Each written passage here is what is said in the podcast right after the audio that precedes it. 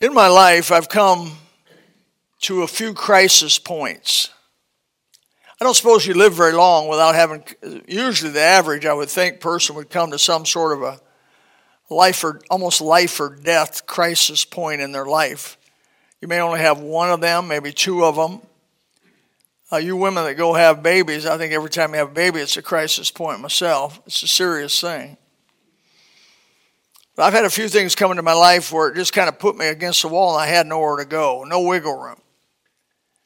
And I cried out to God, if you're ever going to help me, I got to have it now. Please remember me. Please remember me.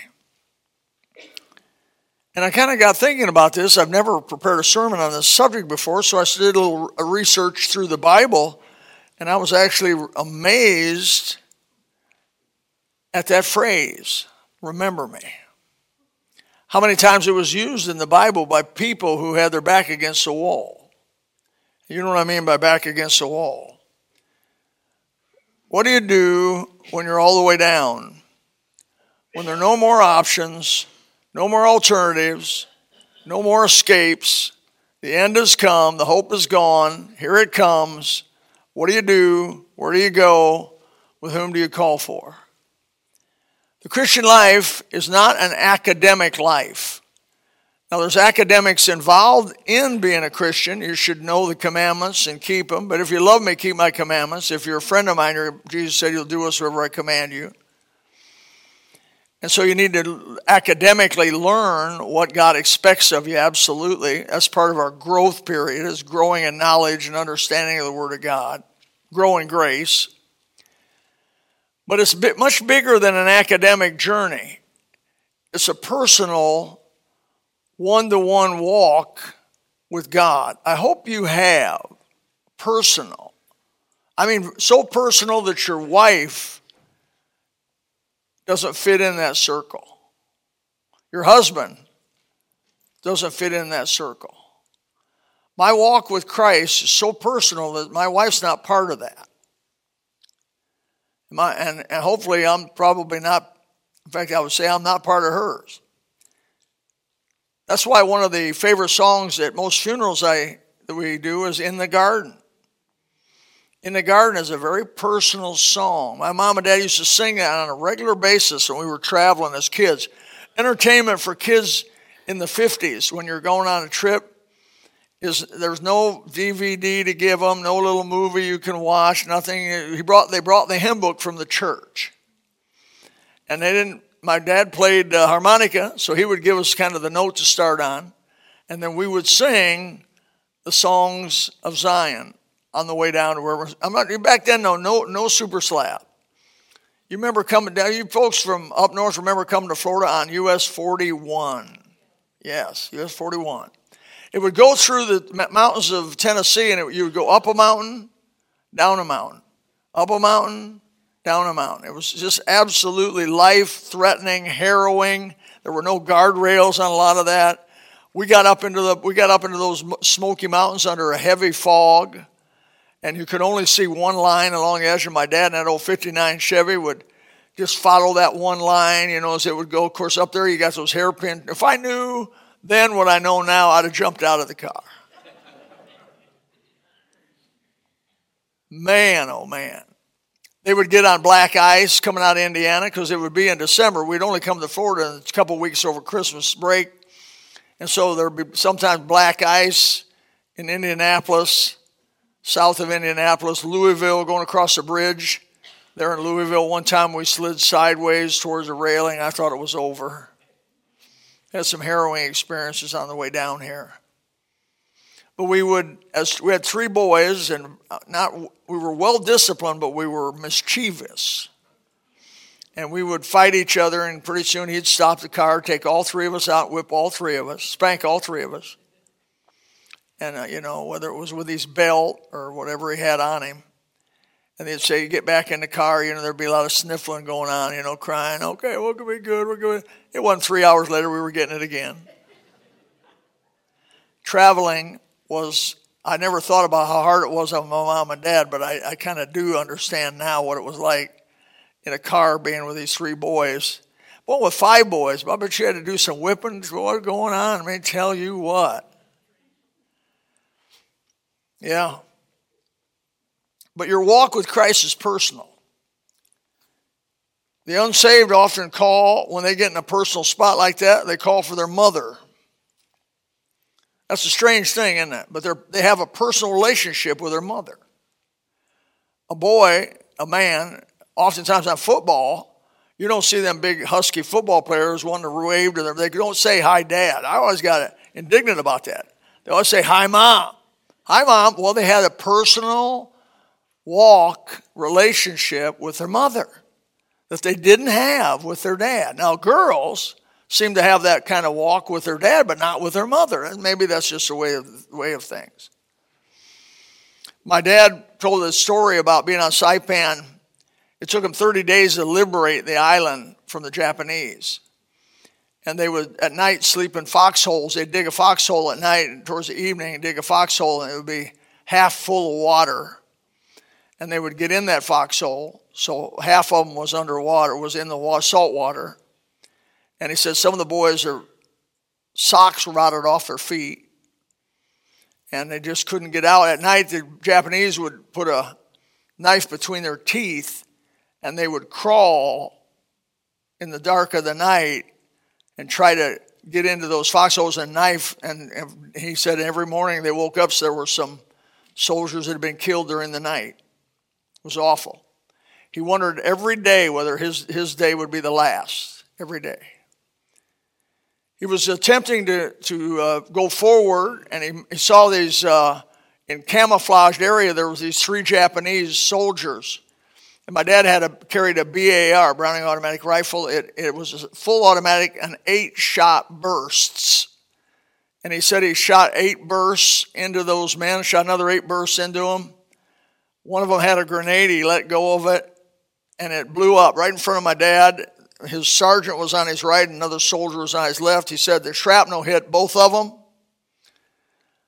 It hit the uh, sergeant. He said he respected that sergeant. That sergeant was, you know, battle tough guy.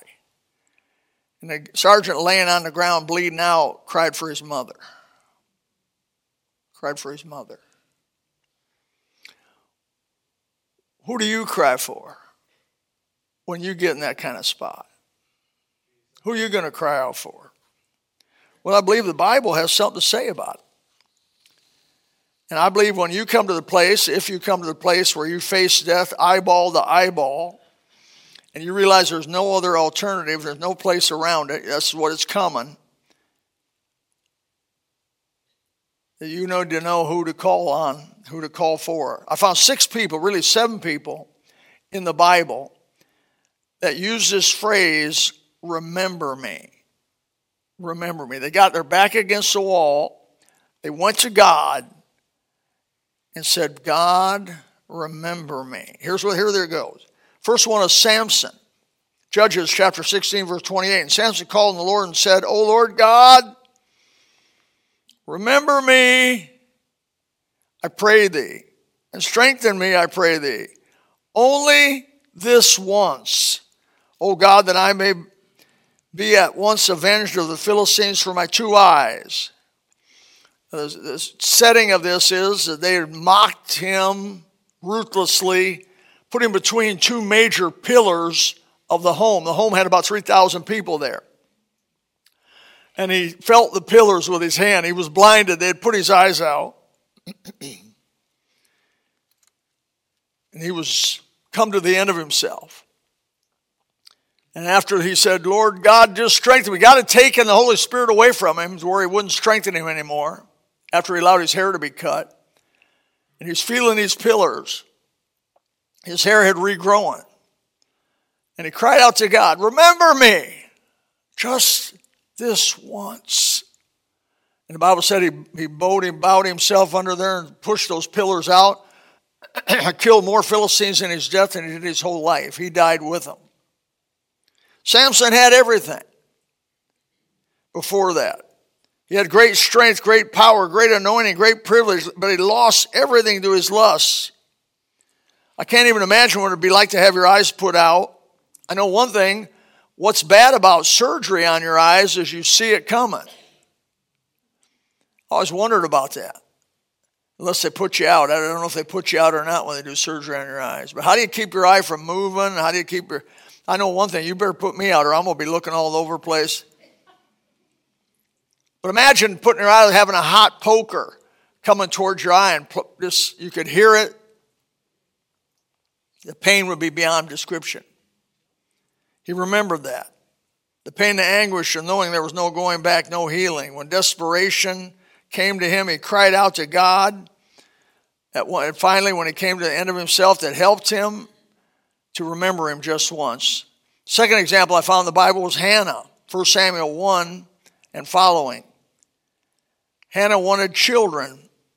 God, the Bible said, God shut up Hannah's womb. She had a rival that had children of Elkanah, and uh, the rival mocked her and made fun of her. And being uh, barren, if you notice in the Bible, being barren is one of the worst things that can happen to married women. It's one of the worst things that can happen to them. Our generation, they want to be barren. They seek to be barren. That's why we do the abortion signs, anti abortion. And so, but not, not, in, not in world history. Most of these women were just, they didn't want to live if they couldn't have a children. Give me children, she said, lest I die. And, you know, of course, her husband didn't have the power to do that. She said, that's between you and God. Desperation filled her heart. She came to the end of herself. 1 Samuel chapter 1, verse 11 said, And she vowed a vow and said, O Lord of hosts, if thou wilt indeed look on the affliction of thine handmaid, and you can underline the words, remember me remember me and not forget thine handmaid, but will give unto thine handmaid a, a man child, then I will give him unto the Lord all the days of his life, and there shall no razor come upon his head to be a Nazarite. That's big. God did it, as you know. I think of the third example, Nehemiah. The children of Israel, the northern tribes had been taken and they were gone by Assyria the two the southern tribes, tribes, Judah and Benjamin, finally had sinned another 136 years after the northern tribes were taken. God allowed them to stay in the land. They duplicated the same sins that the northern tribes did and were taken. They didn't learn from the example of the northern tribes. Finally, God sent in Babylon and brought, brought them in three different times into Jerusalem, destroyed, finally just destroyed the city, destroyed the temple, took most of the people that lived in the city back to Babylon to be their slaves.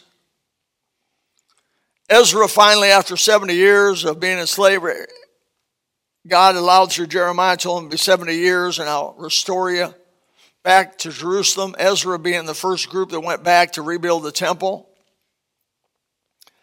Wow. God did it through a guy named Cyrus. God did it. Supernatural. Brother, God can do anything. When you read the, when you read Ezra and Nehemiah, you just come away from that book saying God can just do anything. We're not so low that God couldn't intervene for us. And he sent, he, uh, he sent Ezra back to rebuild the temple, and he did. About 14 years after Ezra had been back in the land, he sent Nehemiah. Nehemiah chapter 13, verse 14, 22, and 31, in three places, he cried out to the Lord. He mourned and wept before God for the people in their horrible predicament. The, the walls of the city were broken down, the gates were burnt. Nehemiah was given permission as, on a mission to go back to Jerusalem and rebuild the walls and restore civil government by the very king that they served. God can do anything. Some 14 years later. And as you know, he went back and the people had a mind to work and they rebuilt the walls. Uh, you people have been to Jerusalem, you've seen part of that wall, haven't you? They showed you part of Nehemiah's wall. Boy, that was a powerful moment for me when I went back there and I looked at that wall. I looked at those stones and I thought the people that God sent back from captivity, a little handful of folks, rebuilt these walls after everybody thought they were dead and gone. God did it. It was seeing an impossible task, a massive undertaking, enemies within, enemies without, when they built the wall, they had a trowel in one hand and a sword in the other hand because the local people wanted to stop them from doing it. But they just believed God and just kept on working. In the end of his book, Nehemiah cries out three times for God to help him. Nehemiah 13, 14 says, Remember me, O my God, concerning this, and wipe, wipe not out my good deeds that I have done for the house of my God and for the offices thereof. He says it, remember me again in verse 22 of the same chapter. He says, Remember me, O my God, concerning this also, and spare me according to the greatness of thy mercy. In verse 31, he says, And for the wood offering in the times appointed, for the first fruits, for the things that he had helped to, to, to get the thing going. He says, Remember me, O my God, for good. Three times. The fourth person I see that his back gets against the wall, he says, Remember me, is Job. Most of you know the story of Job. I don't need to go into the story of Job. But I don't know anybody, and I've never known anybody with boils from head to toe. Tom, have you ever heard of anybody with boils from head to toe? I've heard people with a few boils. Have you ever had a boil, Tom? Good, you need one. It's good. It's a good lesson when you get a boil. Boil, you, boil how many here had boils? Raise your hand. I mean, the rest of you don't know what you're missing. Boils are beyond belief. It's, by the way, it's not a long way from shingles. I just got over shingles, and I'm going to tell you, shingles will give you some respect. And then another disease that I've had is gout. Gout and shingles and boils are I'm going to categorize them in about the same category of pain. But Job had him from head to toe. How could you move? How you couldn't? How could you move around? There's no good side of the land. One time I went out deep sea fishing when I was a oh I was a, I was probably a teenager still. I went out deep sea fishing out here, and and of course you know had a t-shirt, pair of shorts, and I took my shirt off all day all day long. I'm I'm blue eyed light hair. I may not look at now, but I'm blue eyed. I used to be light haired. And I mean to tell you, I got sunburned. I looked like a lobster that just been boiled. I mean, my back was sunburned, my front was sunburned. There was no sleeping on my front, on my side, on my back. I was should have went to the hospital. Back then, you didn't go to the hospital unless you were dying. But I thought about that when I said Job had these boils from head to toe. How could you even talk? What did, Job, what did Job say? Job 14, 13. Oh, that thou wouldest hide me in the grave. That's what he said. That thou wouldest keep me secret until thy wrath be past. That thou wouldest appoint me a set time and remember me. Isn't that interesting? Remember me. God, remember me. We see Jeremiah. Over 20 times in the book of Jeremiah, he was threatened with death and imprisonment. Went through all kinds of astonishing persecution. He was hated, he was considered a traitor by his peers, but he was a prophet of God nonetheless. In his desperation in chapter 15, verse 15, he cried, O Lord, thou knowest, remember me and visit me and revenge me of my persecutors. Take me not away in thy long suffering. Know that for thy sake I have suffered rebuke. Remember me, Lord. Another one I see is the thief on the cross. Maybe this is the most famous of them all. This is the one that kind of got me searching because I remembered the thief on the cross. The Bible says that the thief on the cross, both of them, reviled Christ and taunted him during the crucifixion. Mark chapter 15, verse 32 says, Let Christ, the King of Israel, descend now from the cross that we may see and believe. And they that were crucified with him reviled him. Yet as they came near to death, in Luke chapter 23, verse 40 to 43, but the other answering rebuked him, saying, Dost thou not fear God, seeing thou art in the same condemnation? And we indeed justly, for we receive the due reward of their deeds, but this man hath done nothing amiss. And he said unto Jesus, Lord, remember me when thou comest into thy kingdom.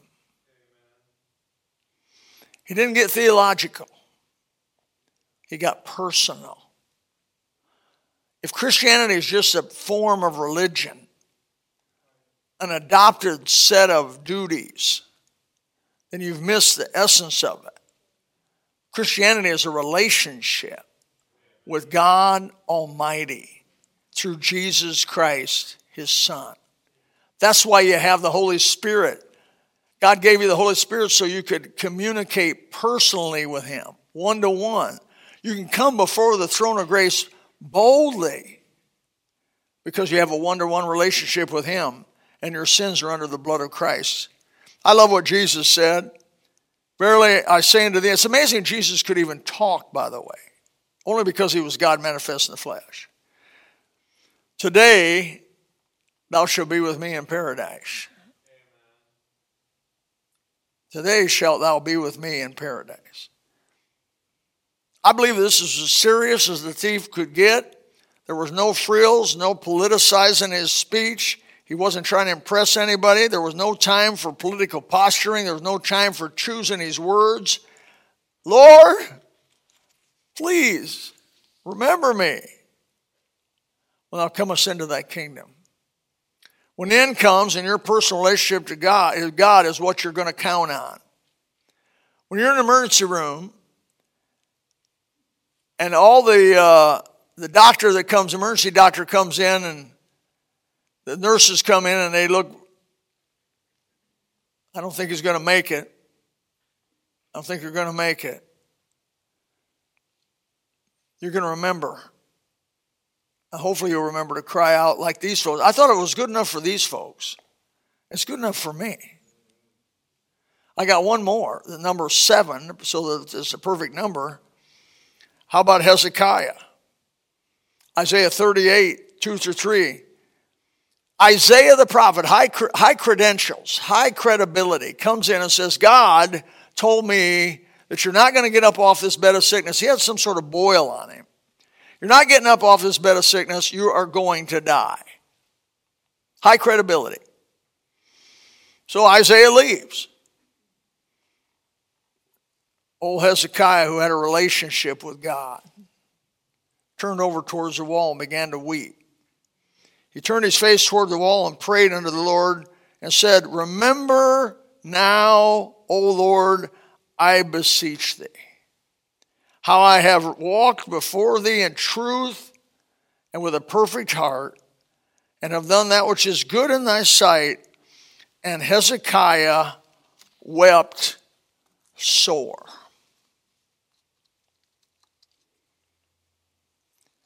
I hope you know Christ as your personal Savior.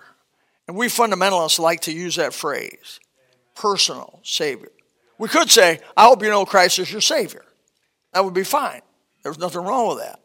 But we like to add in, we fundamental, independent, Bible believing, hellfire, damnation, window rattling, shingle pulling Baptists like to put in there, do you know Jesus Christ as your personal Savior? And what are we doing? We're emphasizing the walk with Christ. It's not a run, it's a walk every morning. I get up a lot at night uh, since I've gotten old. Some of you people don't think I'm old, but I think I'm old. I'll tell you what, if I get any more maladies, I don't know if I can take any more. But I get I get this mal this is another one of my maladies is that I have to get up about five times a night. Five times a night. Use the restroom, use the bathroom. What are you going to do? I don't know about you, but that, when you want to sleep, that's really tough. I'm gonna, I should ask for a show of hands, but you people don't. You're the HIPAA. You don't want to relieve. You don't want to reveal your, your physical conditions here to, everybody else. But I'll bet a lot of you old boys are in the same boat I'm in. You get up, and you know the women have babies and do stuff that we don't have to do, so they don't get this kind of stuff. They don't know what I'm talking about. Women, they'll sleep through the whole night, not have to get up one time. But this is kind of a man problem. So we get up, and you know, I've kind of started using that for God waking me up so I can talk to Him. Rather than getting mad about it, getting frustrated about it, because I've already been through all that, and asking God to heal me. I quit asking God to heal me. I said, okay, God, I'm going to use this. I get up at night. And whoever's on my mind, whoever you want to put on my mind, I'm up for about four, three, four minutes. maybe five minutes even, and I'm going to pray for him. Sometimes I pray for Bud Calvert. Sometimes he's on my mind. Mary and Bud Calvert. Sometimes Tom Gillespie's on my mind. Sometimes Brother Harris, believe it or not, is on my mind. Sometimes Walling's on my mind. Sometimes you people are on my mind. Darwin, other people. God puts on my mind. I say, Lord, help them. Help them to help them to love you and know you and whom to know is life everlasting. Maybe uh, I, I'd pray for my, of course, you pray for your, your grandkids. And I don't know if you knew this, but I'm a great grandfather.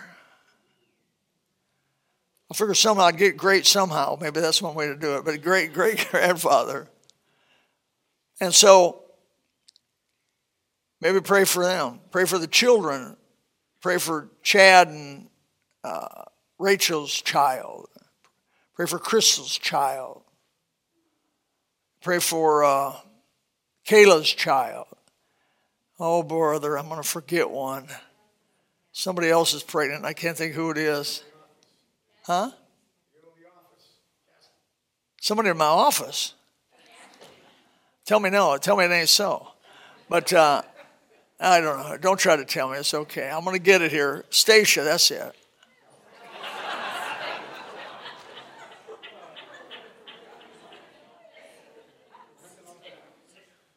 who, who knows?